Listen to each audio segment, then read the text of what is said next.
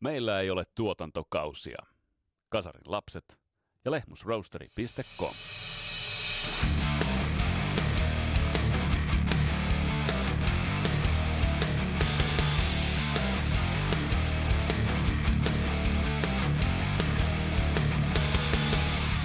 Alexander the Great on palannut.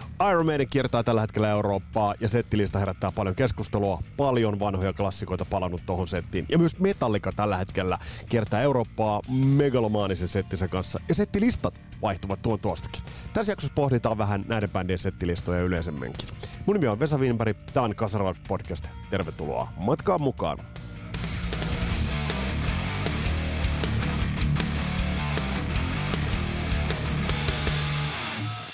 Valtakunnan kovinta tuotantoa. Kasarin lapset ja Teemu Aalto Music Productions. Ja mitä Lehmusroasteriin tulee, niin www.lehmusroasteri.com. Uh, rock and Roll Never Dies 15 pinnaa. Rabattia tulee kahvitee kakao tilauksesta. Käykää verkkotilauksia tekemässä kesäkorville. Erinomainen lahja vaikka kun lähdette mökille, niin viedä vähän chufeeta mukana. Kanava edelleen itsellä tuo suosikki, mutta mä oonkin tämmönen fuck-idiootti. Ja jumitun noihin vahvoihin, vahvoihin ja hyväksi todettuihin. Ja Teemu Aalto Music Productions, Timo musiikkituotantoa ja sitten uh, Skippers Amps, sieltä löytyy tämän valtakunnan, tämän pallon tyylikkäimmät romppeet, mitä soittamiseen tulee.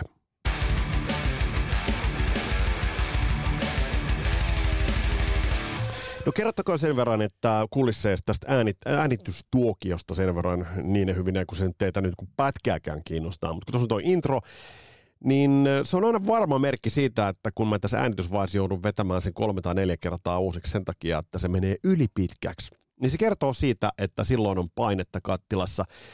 Ja tällä kertaa painetta kattilassa on nimittäin Iron Maidenin uh, Future Past Tour starttasi Ljubljanasta ja toi settilista tuoreeltaan, sehän oli odotettu, mutta se oli myös kaiken paranpärinän arvoinen. Ja vastaavasti samaan aikaan Metallica painaa Eurooppaa vähän erilaisella sykkeellä ja huomattavasti isommalla kattauksella, ja yhtä lailla Metallican setit ovat keränneet äärimmäisen paljon spekulaatioita faneilta ympäri maailmaa ja myös kasar, meiltä kasarilapsen heimon jäseniltä. Sen takia vaikka ehdin tuossa jo aamupuuroa mutustaessa ehdin laittaa, että tällä viikolla tulee John Pedin jakso, ensi viikolla tulee sitten Lars Ulrihin näkökulmasta katsottuna Metallican tuotanto, ja meillä on siinä muuten todella mukava vieras pitkä, saada, saada vihdoin viimein.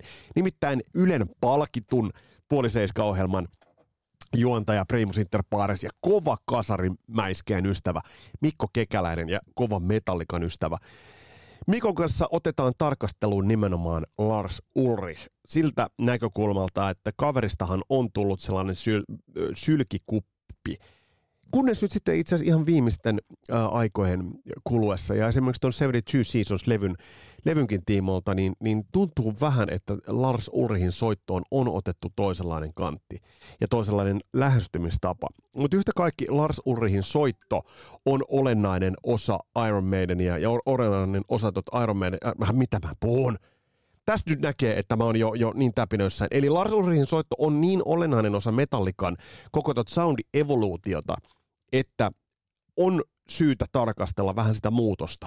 Aina sieltä Kilemoolista lähtien ja aina tähän 72 Seasons-levyyn. Koska paitsi musiikilliset suuntaukset, niin vaihtelua on ollut myös Metallikan tuotannollisessa lähestymistavassa ja sitten ihan äänitystekniikassa. Eli monet, monet asiat ovat muuttuneet. Ja mä nyt sitten vähän asemoin näitä, näitä jaksoja, että Tom Pettin nimittäin Full Moon Fever niin ikään on sellainen levy, joka on ollut, se oli nostona tuossa 89 vuosikatsausjaksossa, mutta se levy ansaitsee ehdottomasti oman tarkastelun, koska se on yksi, mä uskallan väittää, että omituisimmista listalekoista, mitä 80-luvulla koettiin. Ei niin, että siinä musiikissa tai John Pedissä olisi mitään omituista, koska Heartbreakers taustaa oli jo vahvasti, mutta siinä on muutamia mielenkiintoisia juttuja jotka itse asiassa äh, mä haluan avata teidän kanssa, ja teiltä on tullutkin jo kommentteja tuosta, nimenomaan se, että mitä erikoisuuksia siinä on ja hienouksia siinä, että se levy nousi ähm, silloin listoille, se otettiin hyvin vastaan silloin, ja se on yksi niistä levyistä, 80-luvulta ei liikaa ole jäänyt levyjä, jotka ovat ö, nousseet ajattomuuteen, mutta Full Moon Fever ehdottomasti on, ja puidaan myös tota.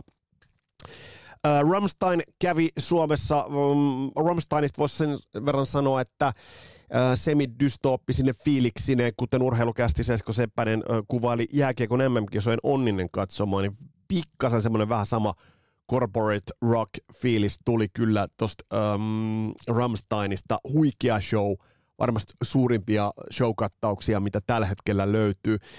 Mutta Ramstein tarjoaa vaaratonta vaaraa sillä tavalla, että Maria ja Reijonkin on turvallista mennä katsomaan Ramsteinia, koska sieltä tulee semmoisia lempeitä, lehmän henkäyksen kaltaisia pyrosta tulevia henkäyksiä, mutta on riittävän kaukana. Se kaikki on siellä jossain kaukana ja sieltä ka- takakatsomosta on pikkus kumppapäissään hyvä tihitellä vähän. Hihi, hauska kumivene menee siellä yleisön päällä. Ja Rammstein tekee sen, antaa rahalle vastin, että siitä ei ole kyse, mutta ymmärtäkää nyt, että jumalauta, se on, se on, siinä on yhtä, siis Äh, siinä on yhtä paljon vaaraa suhteessa, kun on MM-jääkiekolla ja vaikka NHLn pudotuspeleillä ja finaaleilla. Tästä vertauskohdasta varmasti kaikki ainakin urheiluniilot saa ehdottomasti kiinni. Mutta ei siinä mitään. Varmasti saatte rahalle vastinetta Ramsteinin keikalta. Nyt on aika itse asiassa sukeltaa, eli jos tästä sekavasta, seka, sekavasta startista jää nyt jotain mieleen, niin Tom Petty jakso vähän siirtyy. Metallikaa tulossa Mikko Kekäläisen kanssa, mutta tässä jaksossa me aletaan grindata vähän settilistoja ja otetaan kiinni settilistan oikeastaan anatomiasta ja siitä, että millaisia asioita liittyy ylipäätään, kun puhutaan settilistoista.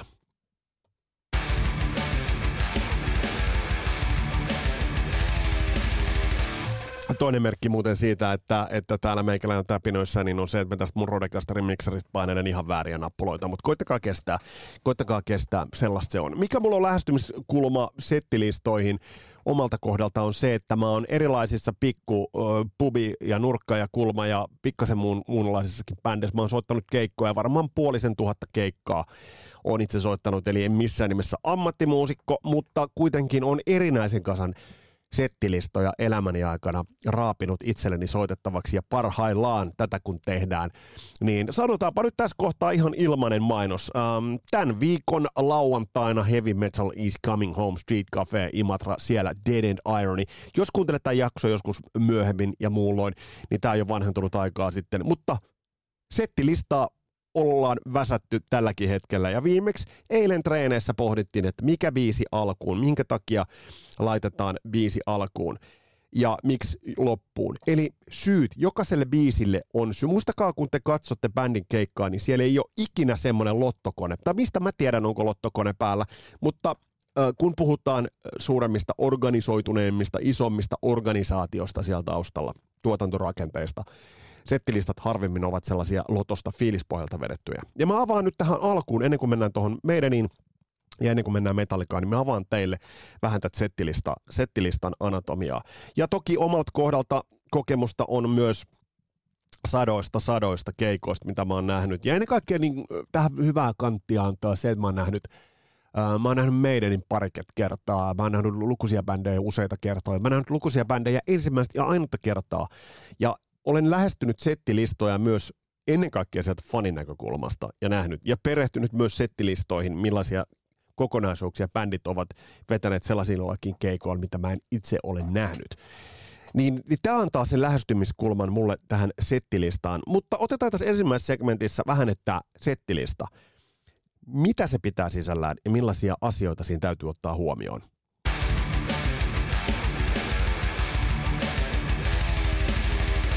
Kaikki lähtee liikkeelle ajasta. Biisit suhte- suhteutetaan aina siihen käytettävään aikaan. Tämä saattaa aiheuttaa kahtalaista asiaa. Tämä saattaa aiheuttaa mammuttitautia, mutta sitten saattaa tuoda myös sen tilanteet esille, että kill your darlings. Sun todellakin täytyy raalla tavalla raakata sitä settilistaa niin, että sä et mahduta sinne vaan kaikkia. Tämän takia, jos te olette miettineet, että te menette katsomaan jotain, jotain komboa, esimerkiksi, no mä nostan omat kohdalta vuodet 88, mä nostan tähän esille Iron Maiden Seventh Son of the Seventh Son-levyn jälkeen ja sitten lämpärinä Halloween. Halloweenilla oli joku 3, 3 5, 30 minuuttia, joku, joku tämmöinen slotti tai setti. Uh, bändi käytti sen optimaalisesti all killers, no fillers. Silloin kun se aika on lyhyt, silloin se joudut ottaa kaikki rönsyt, kaiken turhan siitä setistä pois. Ja silloin sinne laitetaan vaan parasta. likipitäen samoja aikoja tolloin Wasp veti edeltävällä rundilla, veti meidän lämpärinä. Heillä oli samanlainen slotti käsissä ja käyttivät sen äärimmäisen huonosti. Todella velttosetti, vähän biisejä, äh, tehotonta ajankäyttöä. Ja nämä on jäänyt mulle aina mieleen, että jos vedät lyhyen setin, niin siinä on kaksi vaihtoehtoa.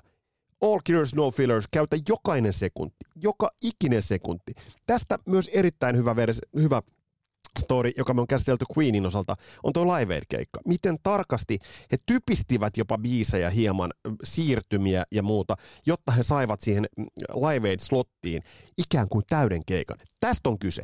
Täysi keikka, oli se aika sitten 10 minuuttia tai pidempi. Ja kun päästään näihin pidempiin, niin nyt siinä tulee se mammuttitauti esille. Eli siinä tulee se, että sulla on enemmän aikaa käytössä, vaikeuskerroin tietyllä tavalla helpottuu, mutta se myös tietyllä tavalla vaikeutuu sen takia, koska sitten tulevat esille rytmiset seikat, jotka liittyvät keikkasettiin. Uh, eli, uh, eli asiat, jotka uh, sanelevat ja sääntelevät sen show, shown flowta siellä sisällä. Avataan vähän tätä näin. Lähdetään muutamasta sellaisesta uh, avainjutusta liikkeelle.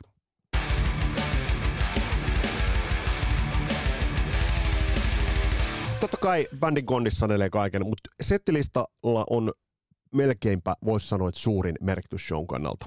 Öö, mitä siihen liittyy? Aloitusbiisi, millä tullaan sisään? Suvannot, eli miten se rytmittää, yleisö väsyy. Tämä pitää aina muistaa keikkasetiksi. Nyt kun mä katson esimerkiksi, ja te olette varmasti silmät killillään jo katsoneet tätä Iron Maiden Future Past Tour, Ljubljanan settilistaa, siinä on 12 biisiä varsinaisessa äh, ja sitten vi- kolme enkorea – ja kun tiedetään, että nämä on kohtalaisen pitkiä biisejä, niin yleisökin väsyy, eli siellä täytyy olla suvantoja. Ää, soolot, erilaiset nostot ja miten se kulkee. Eli tässä noudatetaan kuitenkin sellaisia mm, estraaditaiteen ää, klassisia lainalaisuuksia, jotka ovat kulkeneet varmasti jo antiikin taiteesta, antiikin teatteritaiteesta lähtien. Mutta miten se settilista tehdään? Sukelletaan nyt tähän.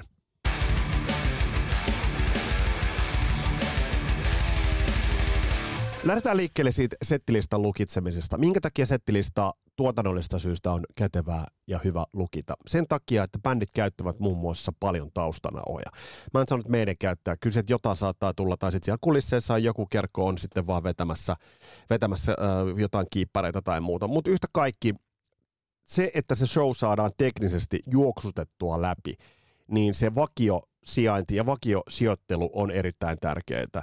Nämä saatetaan eri bändeistä riippuen laittaa esimerkiksi taustanauhat ja muut elementit sellaisen ajolistaan, mitä esimerkiksi teatterit käyttävät, mitä radiot käyttävät, ja se show ikään kuin ajetaan sieltä läpi silloin siellä täytyy olla tietyt elementit, täytyy olla oikealla paikoillaan. Jos siellä bändin laulaa yhtäkkiä heittää, että heitetään se, me eka enkora, heitetään sitä kolmanneksi biisiksi. Kulisseissa alkaa helvetin monen sutina. Ja tämä vaikuttaa totta kai siihen, että settilista on hyvä lukita. Tekniikka ei välttämättä diggaa aivan hullunaan, jos sitä vaihdellaan tuon tuostakin. No avausbiisin jo mainitsin, sen merkitys. Varsinkin teatraalisemmassa rokissa, että ei vain hiivitä lavalle se, että se shown alku on takulla sellainen, että huomio saadaan, yleisö saadaan siihen eteen. Mm, tämän on metallipuolen bändit ovat hallinneet loistavasti. On hauska katsoa Deep Purplein, oliko se 71 vai 72 köpiksen se veto, se mustavalkoinen veto, joka on sillä yhdellä DVDllä, loistavalla DVDllä. Nyt varmaan Christian Huovelin kyllä muistaa, että mistä on kyse. No siinä on mielenkiintoinen, kun bändi aloittaa Highway Starilla keikan.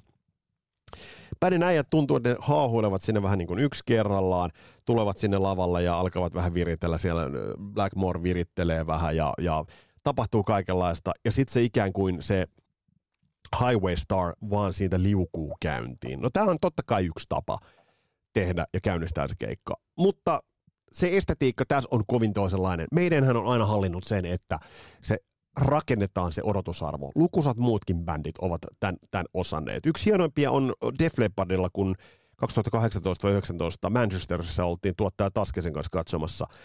Mm, on tainnut tänne mainitakin, tuntia ennen keikkaa tulee, mainita, tai puolta tuntia ennen keikkaa tulee, puoli tuntia keikkaan, vielä on aikaa käydä juomassa ja kusella, mutta kohta mennään. Sitten 15 minuuttia, sieltä tulee tarkat aikamerkit. Se, ja sitten se lähtee äh, 10 sekunnin laskurilla, ja siinä on hieno, miten se rakennetaan. Meidän laittaa aina UFOn. Doctorin soimaan, kaikki tietävät, että mitä nyt tapahtuu. Meidän on aina käyttänyt upeasti introja, tämä Blade Runner intro nyt esimerkiksi tällä rundilla, tai mikä se sitten ikinä onkaan ollut. Bon Jovilla on ollut hienoja keikan alkuja. Puhutaan Leo Hanson mistä tai Lady Rockista, tai että et tulee Lady Rockin intro ja sitten tuleekin, uh, tuliko sieltä nyt Raise Your Hands lähtee sitten. Tavallaan on sellaisia yllätyksiä, koukkuja, odotusarvoja, että se saadaan, saadaan yleisön maksimaalinen huomio saadaan käyntiin alussa. Mielenkiintoinen esimerkki oli uh, muistaakseni 2019 kun oltiin kaverin kanssa katsomassa saksalaisen musiikin äh, yhtä legendaa Boshossia Berliinissä. Täysareena, huikea keikka. Yksi parhaista keikoista, mitä olen nähnyt showmielessä. Se bändi aloitti kahteen kertaan tavallaan. He aloittivat se keikan ensin. Äh, osa lavakat- valokattauksesta käynnissä, äh, biisit olivat pikkasen, se aloitettiin tömäkällä biisillä kyllä, nyt en vaan muista mikä mahtoi ollakaan, mutta sitten kun se keikkasetti oli mennyt semmoinen varttitunti 20 minuuttia, niin sitten sieltä tapahtui uusi startti. Ja se käynnistyi uudestaan. Ja sitten oli täydet valot, täydet pyrot, kaikki all in. Ja tämä oli nerokas, nerokas veto tässä mielessä. Motley Crue on käyttänyt upeita aloituksia silloin, kun bändi oli vielä, vielä olemassa. Esimerkiksi Jack the Feel Good kiertueella se, että siellä tulee se story, laser-ukko kertoo sen bändin storin ja sitten lähtee Kickstart My Heart ja bändin ukot pomppaavat sieltä, sieltä lavan alta. Eri yksi parhaita, parhaita aloituksia. Mikä sun mielestä muuten on parhaita keikka-aloituksia? Pistä, pistä kommentteihin. Mutta äh, sitten tämä yleisön väsyminen ja tempo ja energia. Tämä on yksi asia, mitä kannattaa pohtia.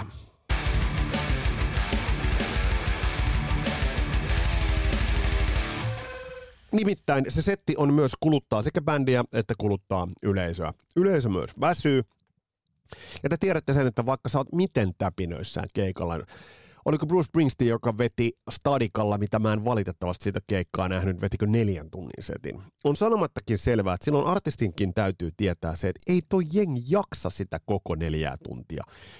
Vaikka sä m- miten diggaat bändistä, niin sä et jaksa sitä koko, koko neljää tuntia. Ja tässä kohtaa settilistojen on biisejä, jotka ovat bändeille helpompia, on biisejä, jotka ovat bändeille vaativampia. Tämä on vaan ihan faktaa. Ja tässäkin kohtaa äh, tämä settilistan äh, rytmittäminen, että sä otat vähän yleisöä huomioon. Entäpä jos laitatkin tietoisesti äh, vähän akustisia elementtejä tuohon tai vähän, vähän tyventä. Bon Jovi muun muassa on käyttänyt tätä ja lukuiset muutkin bändit ovat käyttäneet sitä, että tekevät semmoisen tyvenen. Ja sitten tulee se omstart. Sitten tulee se uudelleen aloittaminen, omstart. Mikähän termi toi nyt oli. Eli sekä bändi että yleisö väsyvät. Sitten tulee lukuisia äh, muitakin asioita äh, pohdittavaksi, coverbiisit. Äh, jos bändillä on coverbiisi hittinä, mihin sä laitat sen? Mihin sä laitat sun hitit ylipäätään? Laitatko heti alkuun, sen jälkeen otat tietoisen riskin ja laitat vähän tuntemattomampia biisejä, ja tämän jälkeen äh, sit rytmität, ja sitten ehkä laitatko ne coverit sinne loppuun. Tämä on pohdittava. Entäpä nämä vanhat standardit? Mm, esimerkiksi Case Trooper. Kun nyt katsoo tätä meidänin settiä tässä kohtaa ja oikeastaan jo vähän otetaan tuohon tohon varastusta, niin tuohon ton setin käsittelyyn, niin äh, Lekoja, Caught Somewhere in Time, Stranger in Strangeland, äh, sen jälkeen tulee pari NS-riskiä. Riding on the Wall ei, mutta sitten Days of Future Past ja Time Machine. Mm, miten noi biisit toimivat yleisölle faktisesti. Uh, mutta sitten sen jälkeen ladataan Prisoner.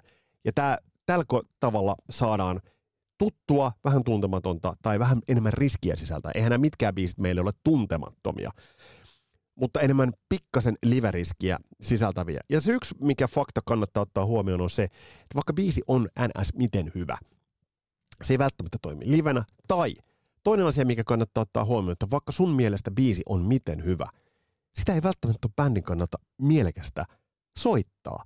Siis se ei ole kiva biisi soittaa.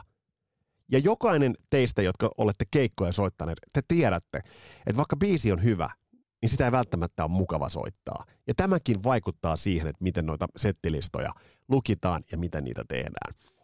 Sitten yksi asia, mikä tietysti kannattaa pohtia, ja tämä on enemmän semmoinen ohje, että kun kasaat settilistaa, ja varmasti tätä bändit miettivät, onko kyseessä show vai onko kyseessä settilista? No nimittäin kaksi eri asiaa. Settilista on työkalu, show on se flow, johon fanit tulevat mukaan sen tekemään ja rakentamaan. Settilista sinällään ei toimi, vaan se show täytyy aina tehdä. Ja kliimaksi. Missä se kliimaksi on? Kun bändi lähtee uudelle rundille, niin näin kokeneet keijot kun Irman soittajat ja Metallikan soittajat takuulla tietävät, että miten yleisö reagoi mihinkin. Mutta myös lavakattaus vaikuttaa tähän. Ja uudet biisit kun tulevat, niin se show dynamiikka saattaa korostaa eri biisejä. No tässä on nyt tällainen lyhyt oppimäärä. Keikkasetteihin sukelletaan nyt tuohon itse asiassa kahteen keissiin. Ja sukelletaan case Irmaan ja sukelletaan sitten case Metallikaan. Kylläpä tämä hapokas vissu. Tämä ei ole ö, taloudellinen yhteistyö, mutta Bonaqua, villivadelma, kaloriton ja kupliva todella pistää röystäämään, mutta tämähän oli sellaista avaintietoa, joka teidän pitää tietää. Mutta nyt lähdetään katsomaan vähän noita Iron Maidenin ja Metallica keikkasetteja.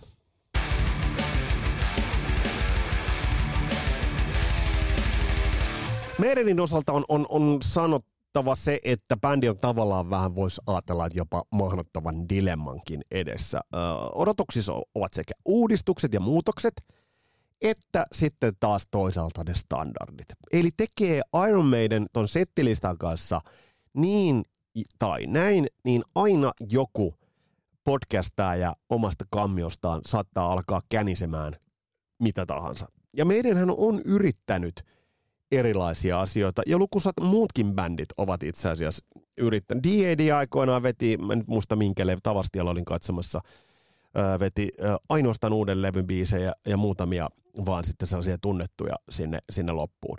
Iron Maiden on tahatu. Mä muistan edelleen ton Matter of Life and Dead kiertueen keikan.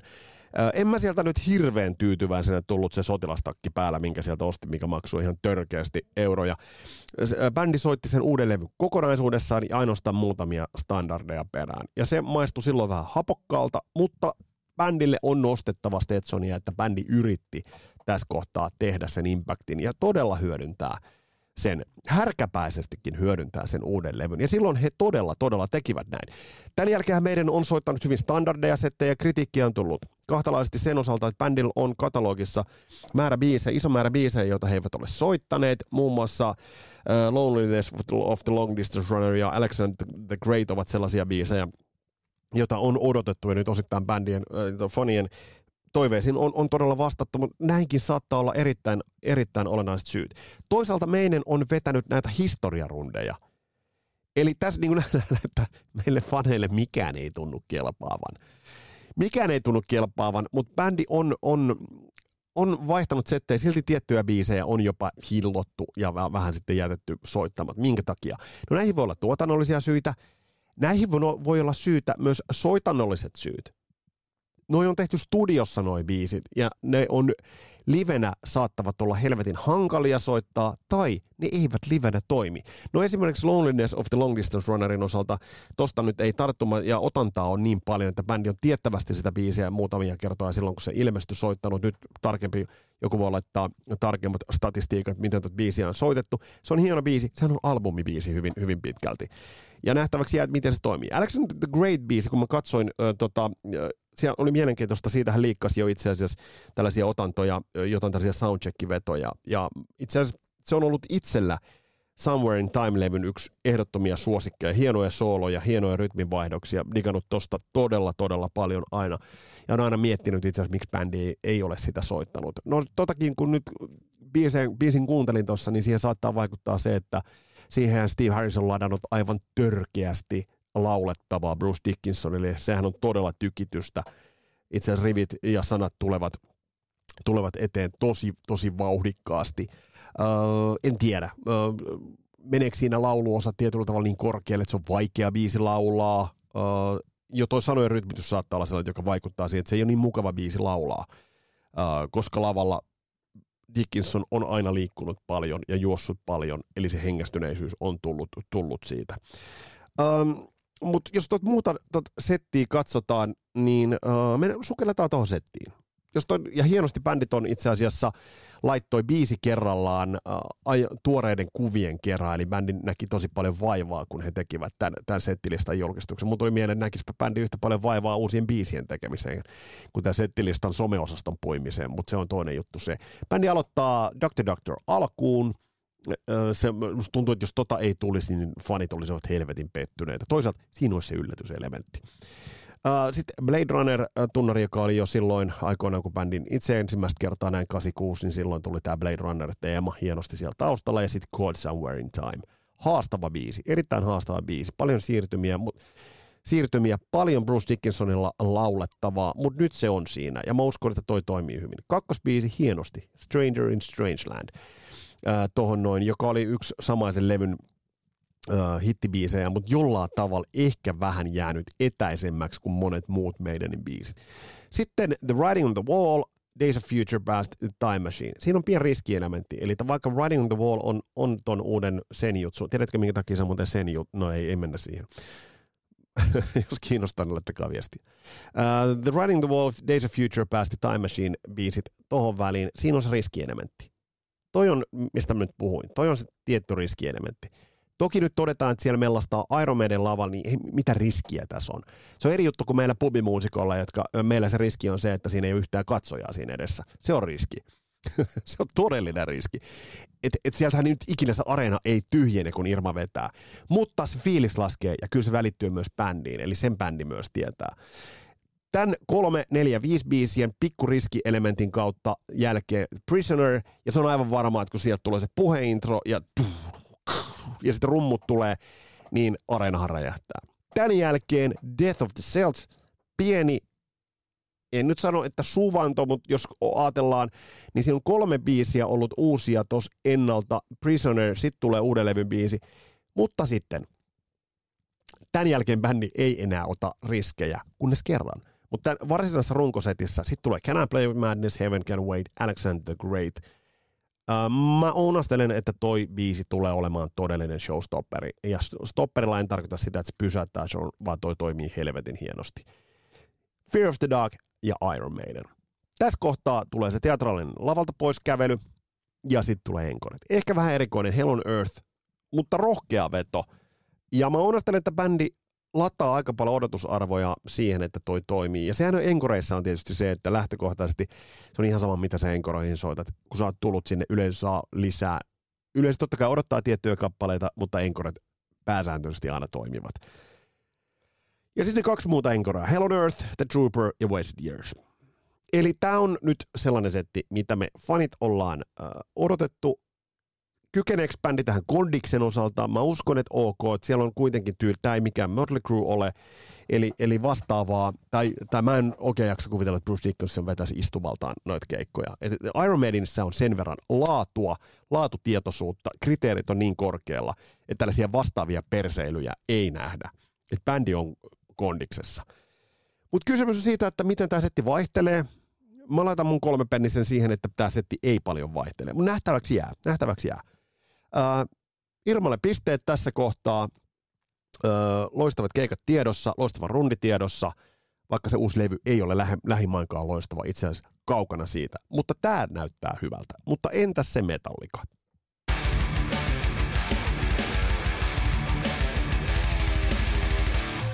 No Metallikan osalta on sanottava se, että tällä hetkellä muut bändit lähinnä katselevat Metallikan perävaloja. Metallica on viimeistään nyt täällä 72 Seasons levyllä, joka on itse asiassa ok-levy. Se on ihan ok-levy. Jos me nyt väistämättä tässä kohtaa verrataan, ja tässä podcastissa mä vertaan. Jos mä vertaan sen jutsua ja 72 Seasons-levyä, niin äh, jos nyt ei ihan 6-0, niin 5-1, tai, tai tuollaisella herrasmies-viipillä 4-1, niin, niin Metallica vie tällä hetkellä kyllä voiton, voiton kotiin. Öm, iso, tuo lavatuotanto on ehkä historiallinenkin ja se nyt sinällään sisältää riskejä, mutta toisaalta Metallicalsta huokuu nyt tässä, tällä hetkellä jonkinnäköinen vapautuneisuus. Metallica on ehkä nyt vähän enemmän pistänyt penkkaa pöllyämään sekä hyvässä että paha. Siellä on sitten Engerin tynnyri virppaa, siellä on lulua ja siellä on sitä sun tätä ja bändi on tavallaan yrittänyt nyt sitten kuitenkin tehdä, tehdä sen tavallaan tulon. Ja se mikä niin kuin Iron Maiden ja Metallica on yhtenevästi, niin kuin mä tuossa äsken sanoin, niin bändit on helvetin hyvässä kondiksessa. Siitä ei ole kyse, että kun me mennään katsomaan Iron Maidenia tai Metallicaa, niin se olisi semmoinen failure, että bändi ei vaan jaksaisi. Bändi todella jaksaa. Odotusarvot Metallican osalta ovat vähän samansuuntaiset kuin ne ovat Iron Maidenilla. Mutta se, mikä Metallican ehkä pikkasen erottaa, niin toi katalogi on vähän kapeampi. Hieman kapeampi. Ei paljon, mutta vähän kapeampi. Ja nyt oikeastaan tätä lavarakennelmaa huikeampaakin on tämä settien vaihtavuus. Tällä hetkellä, kun bändi on tätä tehtäessä tehnyt kolme keikkaa, aloitti Hollannista, niin bändi on, mikäli mun vanhat silmät pitää paikkansa, niin bändi on aloittanut keikan eri biiseillä joka kerran.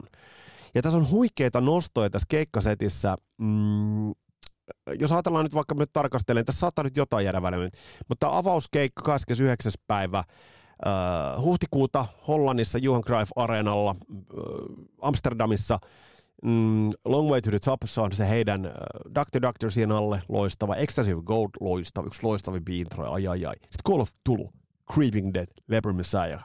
Sitten nelosena Until It Sleeps, ensimmäinen uh, veto sitten vuoden 2008. Uh, If Darkness Had a Sun, no, uuden, uuden levyn biisejä, You Must Burn uuden levyn biisejä, sitten siellä on Welcome Home ja Sanitarium ja uh, Wherever From What Into Flame ja uh, Fight Fire, Fire Whiskey the Jar, One Enter Sandman. Eli, eli todella, todella väkevä ja vahva, vahva settilista. Mutta sitten nämä muut setit, kun kaivetaan, niin mitä, mitä sieltä sitten löytyi?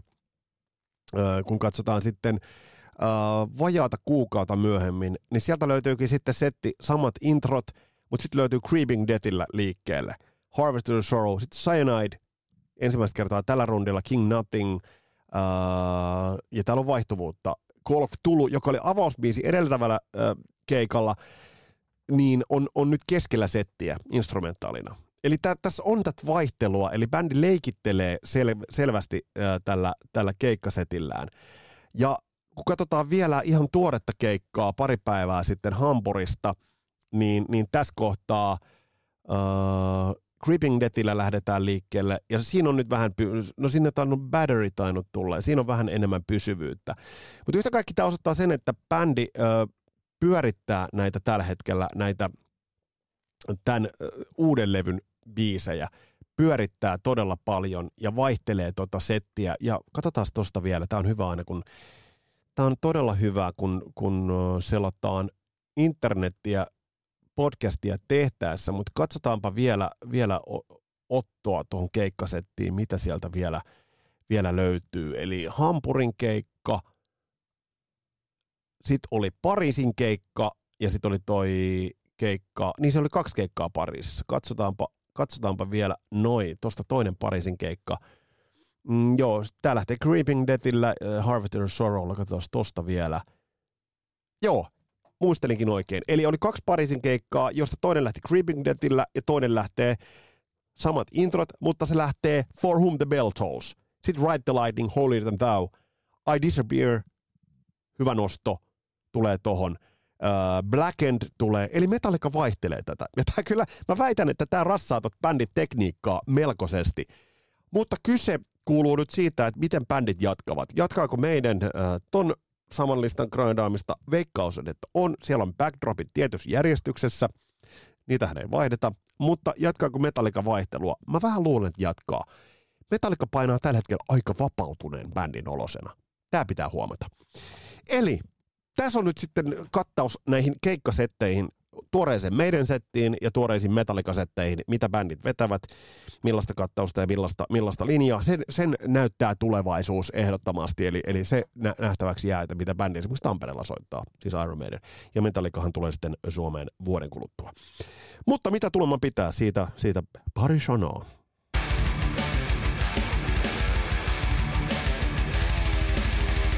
Kuten sanottua, niin tämä oli tämmöinen spontaani rykäsy, koska mä en vaan, mä yhtäkkiä aamukahvia juodessa tuli semmoinen ajatus, että ei hemmetti sentään, eihän tästä voi olla jaksoa tekemättä. Eli tulevat jaksot ovat Metallicaa, Tom Pedia ja rässiä käsitellään ja on siellä tulossa paljon muutakin. Ja sitten tuli Samuelilta tuli aivan helvetin hyvä vinkki, jonka otan käsittelyyn.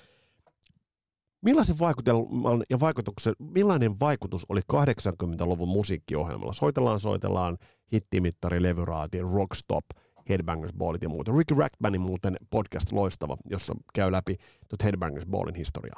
Mutta tällaista tulossa kaikki on aina mahdollista ja nämäkin jaksot, mitä nyt on ääneen sanottu, niin saattavat vielä muuttua, mutta ää, varataan siihen oikeus. Tässä oli tämänkertainen Kasaros podcastin jakso. Mun nimi on Vesa Wienberg. Palataan astialle. Moro!